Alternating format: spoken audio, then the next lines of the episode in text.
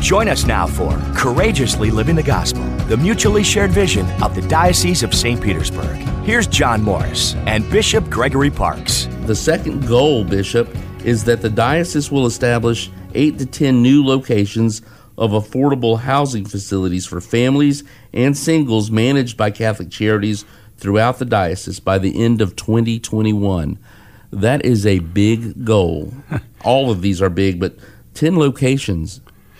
It sure is, John, but but courageously living the gospel makes us stretch beyond what we think we can do. So we're not trying to do things that are easy.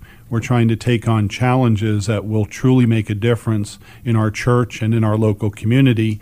And affordable housing is a definite need that we face right now here in our diocese. Do we see that across all five counties, or do we see it more in the metro areas? No, this exists across all five counties, uh, but particularly here in the Tampa St. Petersburg area. It's a beautiful area and many beautiful places to live, but there's a high cost involved with doing that. And while somebody may be employed, while they may have a job, they might be making minimum wage which is not necessarily a living wage, adequate to cover their housing and, and other material needs, food and clothing and, and so forth. So we recognize that as a church, part of our social mission is to assist people to have good and safe and decent housing.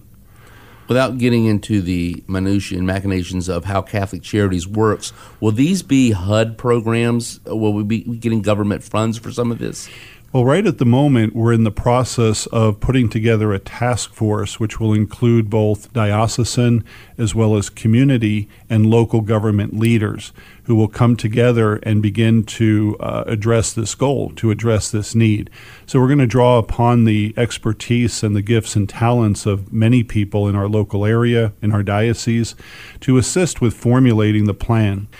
To answer your question, it will probably be a combination of private financing, church contribution, as well as any government or state government, federal government grant opportunities to provide housing, particularly for groups like those who have disabilities or those who are veterans and, and the like. Yeah, that was going to be a question I had. Will any of these be targeted for certain population groups?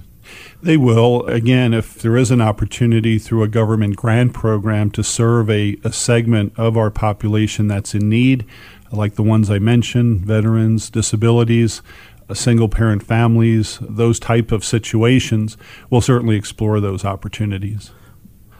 My daughter raised this question.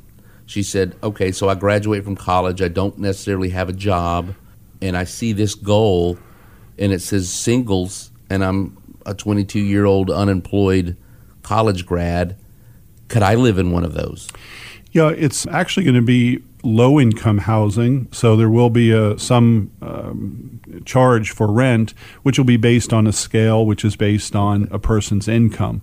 So, for those who don't have a job currently, we perhaps could offer some other alternatives with living arrangements, but these will be actually units where the resident will pay something much lower than what the market rate would be, and it would be based on what their income level is. And Catholic Charities will be spearheading this effort. Catholic Charities, this is already something that Catholic Charities is doing throughout our diocese, and they will have a major role in fulfilling this goal. Thanks for joining us, Bishop. Thanks, John. Good to be with you today. For more on the vision and goals of the diocese, visit dosp.org slash courageously living. To be strong. And courageous, fear not the lions or the giants